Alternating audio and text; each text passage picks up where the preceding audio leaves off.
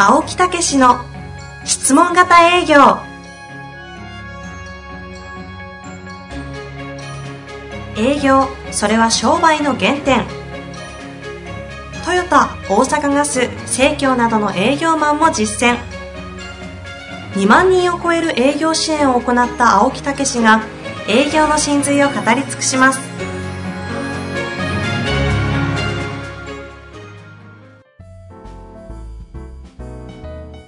こんにちは、遠藤和樹です。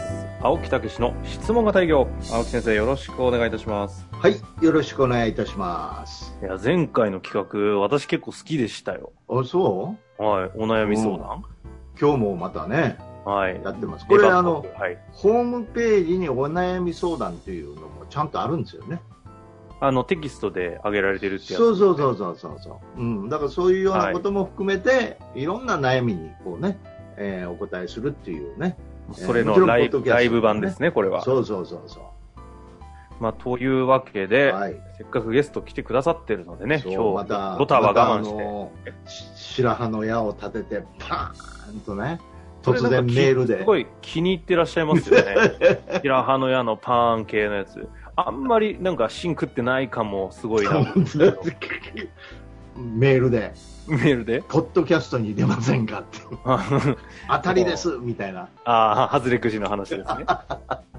まあ、ということでね、今日のはいこの方も、えーご質問いただいている、はいご出演いただくんですが、先に質問早速ご紹介したいと思います。はいはいえー 名前出てますね、田中さん。えー損保の自営の方で、東京で、えー活動されている方ですね。前回も損保やったけどね、そうですね。これたまたまなんですよね。そうそう、損保、損保特集みたいなね。損保特集結構。まあまあ、どうでもいいですね。さあ行きましょうか。質問2つです。はい。いきたいと思います。上手でない方とそうでない方のそれぞれの特徴や共通点。多くの方を見てこられて、ぜひ共通点をご教示くださいと。ああ、なるほどですね。二つ目。多く電話をしてもアポが取れない時のセルフチェック。メンタルに問題があるのか、トークに問題があるのか、電話先のターゲットに問題があるのかなど教えてくださいという二つのご質問をいただいておりますので、早速はい田中さんに出ていただきたいなと思います。田中さん、よろしくお願いしまよろしくお願いしますす。来たぞ、田中さん。私も初対面でございます。あ、ねえ。光栄でございます。もうこの方はね、青木先生とのお付き合いは？はい、そうそうそうそう。はいはい、どうぞ。田中さん。あ、私の方からですね。はいえっ、と、まずは、あの、2年ほど前から、こちらのポッドキャスト、あの、拝聴させていただくようになりました。はい、はい。で、その後、あの、マスター編を購入しまして、え、あの、勉強させていただきました。で、それでも足らずにですね、あの、東京の方の、まあ、研修にもですね、あの、青木先生の、あの、直接の講習ということで、え、そちら、ちょっと何回か、あの、参加させていただきまして、はい。あの、大変すごくもう、あの、勉強になって、えーおります。マスター編はどう、どうでした？いや意外と直接感想聞くの初めてです。そうですね。やっぱりあの、えーポッドキャストでは、あの、放送されてない内容とか、で、やっぱりこう、アプローチ、それから、あ、ごめんなさい、えっ、と、アポイント、アプローチ、クロージング、えー体系立てて、えーこう、えー放映あの放送されて、えーまとめられてあるんで、ええ、えでもその辺が、あの、勉強になりましたですね。えええいやいや、いい感想いただいちゃいましたねそ。うそうそうそう。結構、ああのね、今日は、ほいで、アポイントの質問ですよね。はい、そうですね。アポイント。はいね。いや早速質問私。ね、えーはい、はい。やっぱり自分なりのアポイントで人生あの営業を開いてきましたからね、このね、田中さんの声聞いてね、ああ、これはいい声やわと思ったんですよ、ありがとうござい第一印象。アポに強い声。うん、アポの強いっていうか、やっぱりね、声なんですよね。へ声の勝負なんで。で、ものすごいね、あの、柔らかい声なんですよ、この人。うん。うん。だからこれはね、この人はいいわっていう感じで。うん。うん。だから、あのーもう、後でちょっと、アポイントの取ってるのもロープレイやってもらおうかななんて。おおいいっすね。だからそういうことも含めて、ちょっとチェックしてあげようっていうようなこと。なるほど。珍しいですね、青木先生が人を褒めるなんて。いやいやいや、そんなことないや。声がいいね、大体確かに。はい。うん、ほいで、あの、ロープレイなかなかね、遠藤さんやってくれへんからね。そうなんですよ自分ね。でロープレイするから。演技がお上手なんでね。まあ、というわけで早速はい行きたいと思うんですが、ちょっと一旦ね、アポの話はありましたけども、まえず一つ目の、まあこれ営業がということですかね。上手じゃない人と、そう、そうじゃ、そうでない人の、ん？あ、はい。上手でない方と、まあ、要は営業のうまい、うまくないの境目ってことですかね。そうですね。これは、どこ、どの切り口から来るんですか、青木先生。まあ、これはもうね、あの、アポイントがうまいかうまくないかというようなね、ことですけど、こうん。れ田中さんはアポ取ってやってるわけですよね。あ、そう新ですね。規とかね。そうですね。ではどう思ってます？あ、なんですか？自分ではどういうふうに思ってます？あああ、あのーなんでしょう、やっぱり取れる時と取れない時のムラっていうのがありまして、うんうん。えー。で特に取れなくなってしまうとうん自分でどうしていいかこう分からなくなってくるっていう。あー。えあで最初のこの質問もに、え2つ目もそうなんですけども、うん。こう何かそういうふうに自分が迷った時にですねうん。どうしたらいいかっていうことでのちょっと質問だったんですが、あー。えあのそのうまくいってる人とうまくいってない人の差は何だと思います、うーん声のトーンとか、うん。うーん落ち着いて話してるのかどうかとか、うん。あとは営業マンよがりの、まあ、こんな商品ができたんですぐ会ってくれませんかっていう、こっち都合の言い方だったり、うん、あのまあうん、そういうところかなっていう。なるほど。正解、はい。はい、じゃあ次の問題。はい、あ次行きます。そうです。いやそれでいいと思うんですよ。はい。あのねやっぱり私も電話でもう本当に私はねあの電話で切り開いてきてやっぱり電話で知り合ってお客さんになって20年とか30年の人っていっぱいいるんですよねもう学生時代の仲間よりも濃いですよねでもそのね出会いはね一本の電話なんですよねなんですか、そのなんか感動的な話し方。自分で自分で感動してんねんから何を 言ってんのいい表現だな。いや、本当。だってわ私今京都に住んでるじゃないですか。京都の長岡京市っていうところに住んでるんですけど、これ33年ぐらい前に一本の電話でここへ来たんですよ。この土地へね。ええそこでいい場所やなっていうことと、その人にふ触れ合って、それで話をしてる間にここへ住むようになったんですよ。すごいでしょ？今？今？あ、ご自身もそういう経験があるんですね。そうなんですよ。もうその人とは33年の付き合いですよね。へだからやっぱりね、そういう意味では何あの単なる営業じゃなくて、一期一会っていう感覚ですよね。その人とどんな人生が始まるかもしれない。そういうものをこの電話一本を通してね、実は始められるっていうね。あすごいことなんですよね。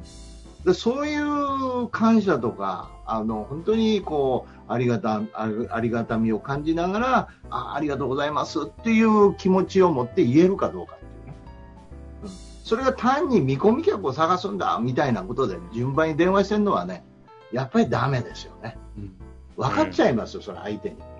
ええまあ、この上手じゃない上手とかっていうちょっとスキル的じゃな話ではなくて、あり方に近いところのお話を、そうそうそ今、青木先生はしてくださってるんですねう。。で、でそれがね、声の、声に出てくるんですよ。うん。声の波動の中にね、エネルギーの中に出てくるんですよ。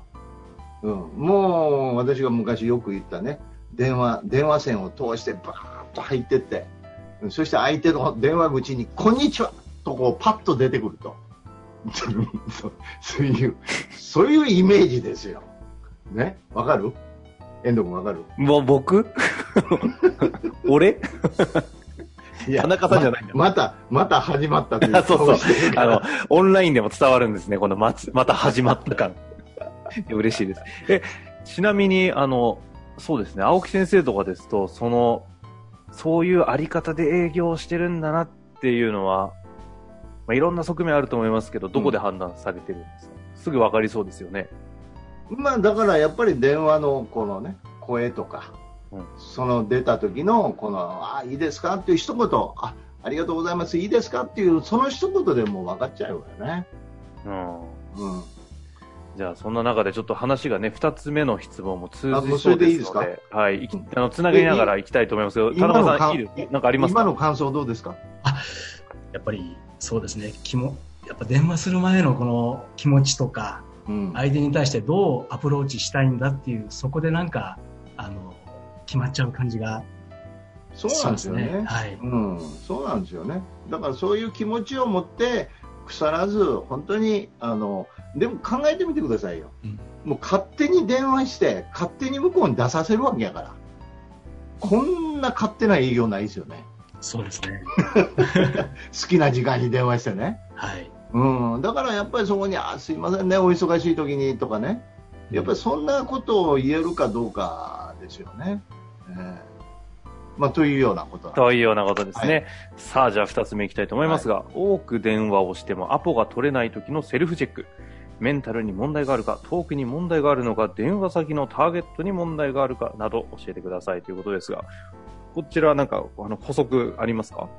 そうですね。あの、やはり、もう何日も例えばアポが取れないと、まあ、どうしてもやっぱりめげてくるんですよね。前田さんもそんなことあんねや。あ あ、そうですね。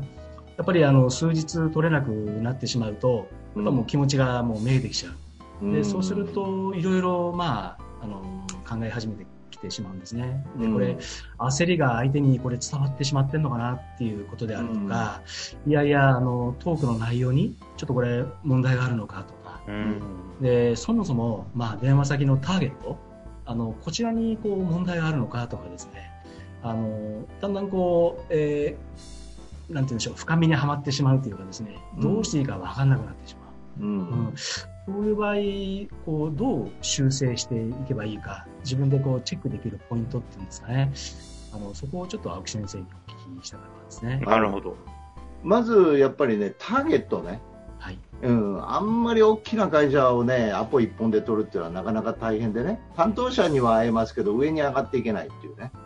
うん、だから自分の業種のどういう人が一番重要かということで、なるべく担当者と、うんお仕事が経営者と会うんやったら、それに近い人、けまあ、まあ簡単にはち経営者にアポイントが取れるとか、あるいはその役員さんにアポが取れるとか、うん。うん、そういうレベルの会社っていうね、うん会社を狙うならね、はい。というようなことですよね。そのターゲットである程度取れてたら、大体合ってますわ。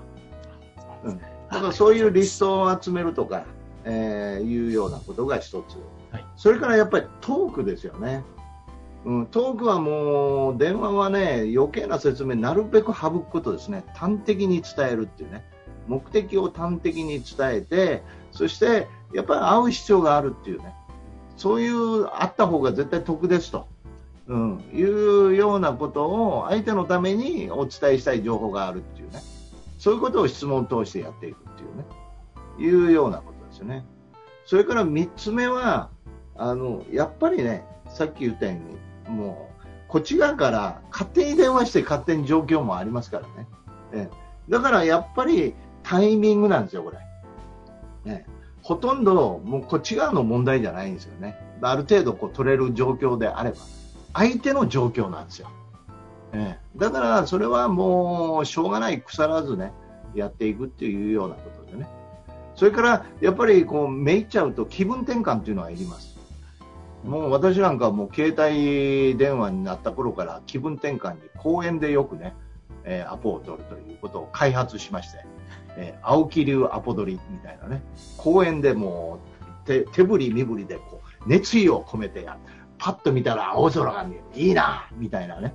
ま あそういうことで。また横見たらとんでもない視線がありそうですね。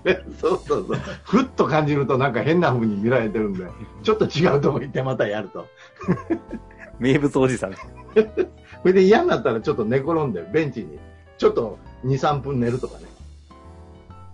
なんかそんな工夫とか、もうあの部屋でも必ずやっぱり BGM ね、かけ、リチャード・クレーダーマンをかけ、気分良くなって、えーそしてもう電話の時は本当によく立ってましたね。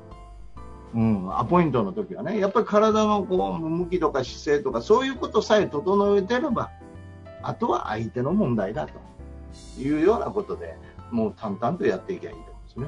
あ田中さんいかがですか？あありがとうございます。あそうですね。あの、やっぱそれぞれ、こう、いろいろ取れる、なんて言うんでしょう、ポイントとか取れない要素ってあって、でもその中でもやっぱり気持ちっていうのは、なんか青木先生のお話聞いてると、一番大きいような気がしましてですね。まあ、だから気持ち晴れるようにもええ常に自分はね、うん、こう楽しくやれるようにはい。やっていく、い、かに楽しんで私はね電話するかっていつも心がけてましたね、はい。ええ。まあ、そういう中でね実はあの田中さんの電話がねあのうまいんでちょっと今日ロープレでちょっと一回その前にどんな風にやってるのってなかなかなんですよ、お。ええ。だからちょっとえどうやってやる？いきなりやるんですか？そうそうそう。私が相手すごいな。この辺がやっぱね、うん。この飛び込み営業たちのたくましい姿ですよね。あ、わかりました。じゃあちょっとあっやっぱりちょっとやめ。てまず遠藤さんにやってもいや、らうないないない。何言うてるんですか？じゃあ田中さん私どんな感じでやるんですか？うん、やってみて。あ、わかりました。すげえな。じゃあ、電話がつながったというこはい。とで、はい。あ失礼いたします。あの、私、株式会社 T 保険の田中と申しますが、青木社長様、いらっしゃいますでしょうか、あ私ですけど。あの、お世話になります。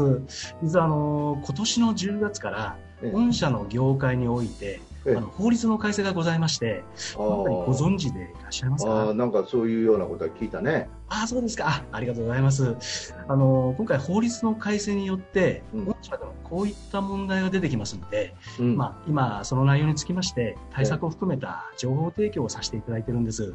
えで、あの、差し支えなければ、まあ、お伺いして、あうんの、情報提供できればと思いますが、えうんあの、秋社長、あの、今週とか来週ですと、ご都合いかがでしょうか？まあ、ちょっと忙しいんやけどね。あ今そうでございます。うんあそうでございますか。うんあの、ではまたその後、あの、ご連絡いたしますね。えまあ、あの、重要な、重要な情報ですので、まあ、ええぜひお聞きいただければと思います。えはい。では、はい失礼いたします。はいはいはい。ま、ま、まずね、声がいいですよ。あいい声してるんですよ。えあえあ。いやいやいや、もそう声とかの前に度胸がすごいですね。この場でようやるわ。でようやる。まあ、それだけでも、私は本もう、当本当。緊張感服でございます。感服でございます。それで今から評価に入りますけど。はい、そうですね、そこはそこで。で そうでやっぱりね、最初のところのあありがとうございますという親しみ感をもうちょっと出してほしいですね。うん、あなあなんか知り合いやったかな？みたいなね、レベルぐらいまであありがとうございますって言って、いいですか？とかね、うん、ざっくばらいに、もう友達みたいな感覚でね、はい。礼儀正しく友達みたいな。それから最後はなんか、いや、ちょっと忙しいんやけどって言ったら、あそうですねってお忙しいんで、あそしたら来週でもどうですか？とかね。というあのことですよね。忙しい、それで忙しかったら、いや、まだ来週も忙しい。あ、来週。もう、やっぱアポを取るっていう、ね、いうようなところをやっていただく。えそれからなるべく無駄な言葉は省いて端的にやっていただくっていうことですけど、それはちょっと見直したらね、いいと思うんですけど。ありがとうございます。はい。そんな感じでもう一回やってみてください。あ、今ですか？はい、わかりました。ポイントは、親しみを込めての一発目そうそうの、あれ、知り合いかな？みたいな感じ。そうそうそう。ねはい。ははい、どうぞあ失礼いたします。あの、はい私、株式会社 T 保険の田中と申しますが、はい。青木社長様いらっしゃいますでしょうか？あ、私ですけど、どうもありがとうございます。えー実はそこがね、そこはね、どうもありがとうございますっていうのはもっとね、もう目の前にいる。あ、どうもありがとうございますってやってほしいんですよ。どうもありがとうございます。そうそう、まあ、もっと、もっとエネルギー出して、親しみを。どうもありがとうございます。どうもありがとうございます。もうちょい、もうちょい。もっとエネルギー。どうもありがとうございます。親しみを込めて、どうもありがとうございます。もうちょいエネルギどうもありがとうございます。ー。だんだん分かるようになってね。でもそういうことなんですよ。こうやってチェックしていくんですよ。波長合わせていく感じだ。すごいですね。そうそうそうそう。うん。で、それが客伝わるかどうか。青木先生との波長の違いがなんかありますね。おうえ、どういうこと？いやいや、青木先生の今の親しみ込めてエネルギーよって言って多分やってる本人はなかなか捉えられないと思いますけど、あそうそうそうそう。外から見ると、おお確かになんか言ってることわかるぞと。そうそうそう。だからそういうことでこう合わせていくっていうね。まあまあええ今は緊張もあると思いますからね。本当ですよ。それだけですごそいうそうそうそう。うん。でも、すごい基本的にいい声なんでね。あありがとうございます。うん。それで、最後はね、あの、最後のとこ行きますよ。あ、いや、ちょっと忙しいんやけどな。そうですよね。お忙しいですよね。そうそうそう。では来週あたりそうそうそう。ということで、共感して、ああ、そうですよね、お忙しいですよね、って言って、じゃあ来週あたりどうですか？っていうようなね。そこでもうせっかくは会えたんで、えーそれでそれが忙しかったら、またその、じゃあ、えー何日後ということでいいですか？とかね、じゃあもう一回お電話させていただいていいですか？って言って、必ずいいよって言ってもらうとかね、うん、いうことですよね。はでもね、あの、あのメメンタル面というか、この田中さんはね、私、一回面会してやってるんですけど、あ。はい。10, 10本で、えー 10, えー10人出てきたら、そのうちの2本ぐらいアポ取るんですって。ね、田中さん。ああ、そうですね。あの、10分に、まあ、1本ですね。ねはい。ねえー10本に1本やった？そうですね。10大体電話した分の13、えーアポ、えっ、と、アポイントが担当者とつながって13%ぐらいのアポイントです、うん。だからそれをねだ、ということはさ、100本電話したら10本取れるっていうことだからね。そうですね。うん、もちろん担当者が出てくるっていう確率があるんで、まあ200本とかそんな風になってくると思うんですけどね。だからその粘り強さがあるんですよ、それでこの誠実な感じで声が誠実まあ感じっていうか、まあ、ご自身も誠実やと思うんですけどね。あもう絶対それで突破していけるんですよね、だからぜひあの基本的なものは揃ってるんでもう全然大丈夫なんですよ。あとはやっぱりテクニック的な話になってくるんですか？テクニックというか思いを乗せていくっていうかね。うん。もうぜひお伝えしたいという思いを乗せていくっていうことさえあれば。そこの訓練、トレーニング。そうそうそうそうそういくとうんで、あと切り替えとか、あの気分の切り替えとか、私が言ったようなことをやっていただいてね。えそれで、やっぱりね、そういうあとね、そのアポが取れたらね、今度はね、やっぱりアプローチからプレゼンテーションですよ。ここの内容を良くしていただいて、そして本当にいいお客さんを作って、紹介へとつながるようにして、いつまでもアポを取ってるという状況をね、やっぱり出していかないといけないですよ。ねそのためには、次の段階を内容を良くしていくってね。ということで、アポのところはね、私は粘り強さを持ってやったらそんな問題ないと思うんですよね。ねだからむしろ私は自信持ってやってほしいなという感じですよね。というわけでやってまいりましたが、田中さん、ちょっといかがでしたでしょうか？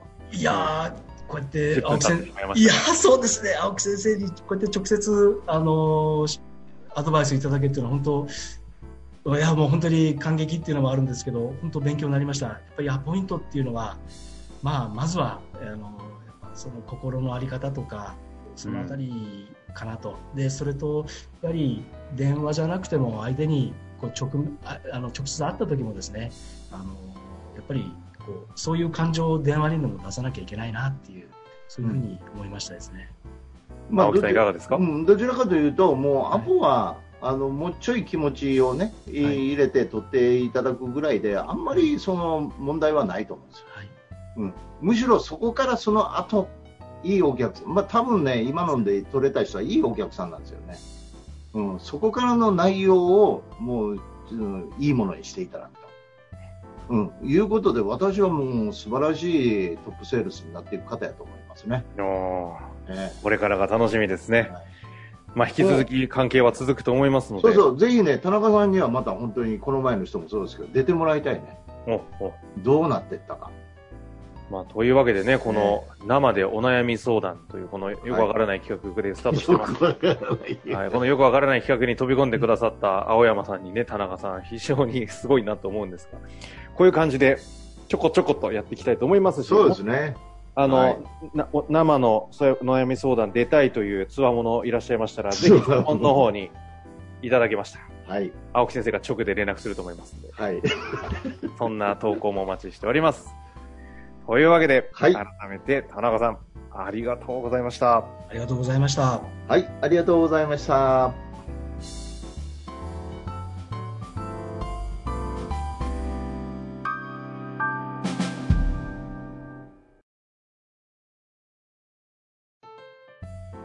の番組はいかがでしたか？番組では青木武氏への質問を受け付けております。ウェブ検索で「質問型営業」と入力し検索結果に出てくるオフィシャルウェブサイトにアクセス。その中のポッドキャストのバナーから質問フォームにご入力ください。たくさんのご応募お待ちしております。